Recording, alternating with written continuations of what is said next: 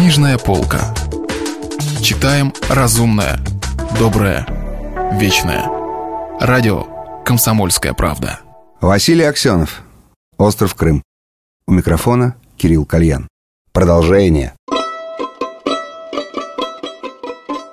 Автомобильные реки еле-еле текли в обоих направлениях вдоль бульвара. Полиция сбилась с ног, стараясь очистить главную улицу столицы для церемониального прохода частей родной советской армии. До восьми утра, однако, в центре не было видно ни одного советского солдата. Огромные экраны в барах и транзисторные телевизоры в руках публики показывают репортажи ТВ-МИГа из различных пунктов побережья. ТВ-миг на сей раз почему-то оказался далеко не в лучшем своем качестве. Передачи были сбивчивые, внезапно прерывались, но по ним можно было судить о грандиозных масштабах военно-спортивного праздника. Все-таки, видимо, развязанные телемолодчики раздражали скромных советских парней. Лица скромняк мрачнели при приближении машин ТВ-мига, и передачи почему-то прекращались. Московский канал, между тем, передавал вчерашний выпуск программы «Время», материалы о ходе весенних посевных работ, выступления Временного поверенного Республики Мозамбик, Мозамбик в связи с национальным праздником, вручение наград ветеранам угольной промышленности, публика на Январском бульваре начала пить шампанское, настроение все повышалось. Ничего, ничего, скоро все наладится, к черту телевидение. Сами скоро увидим своими глазами. Вы слышали, говорят, к вечеру прилетит Брежнев. Вдруг в начале бульвара жутко взвыли сирены, и невероятно мощный, но явно советский голос стал повторять одну и ту же фразу — Машинам и пешеходам немедленно очистить проезжую часть. Машинам и пешеходам немедленно очистить проезжую часть. Столичная полиция взялась разгонять автомобили, заталкивала их под платаны, на тротуары, чуть ли не в подъезды домов. Наконец-то по бульвару на большой скорости пронеслись полдюжины броневиков-амфибий с горящими фарами и воющими сиренами. Из-за брони видны были только голубые береты, скособоченные на бритых затылках. Восторженные крики населения не достигли ушей куда-то чрезвычайно спешащих солдат.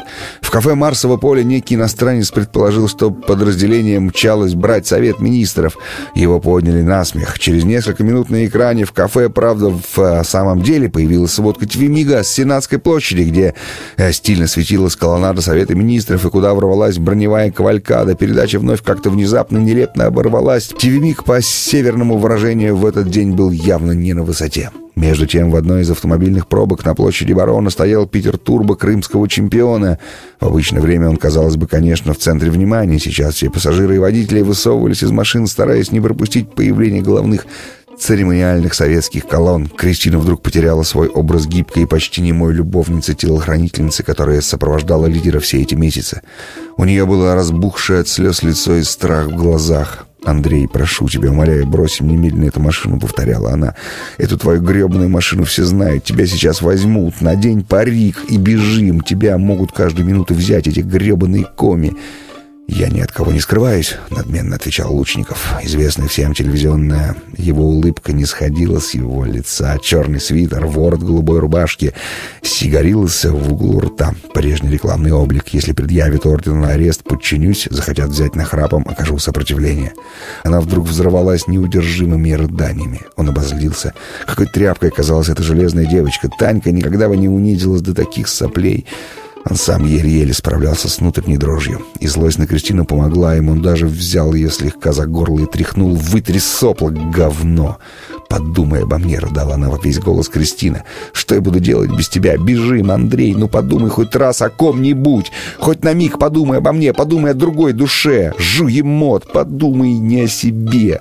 Сука, ты меня полагаешь самым маньяком?» — зарычал он. «По-твоему, я для себя все сделал, весь этот ад для себя сотворил.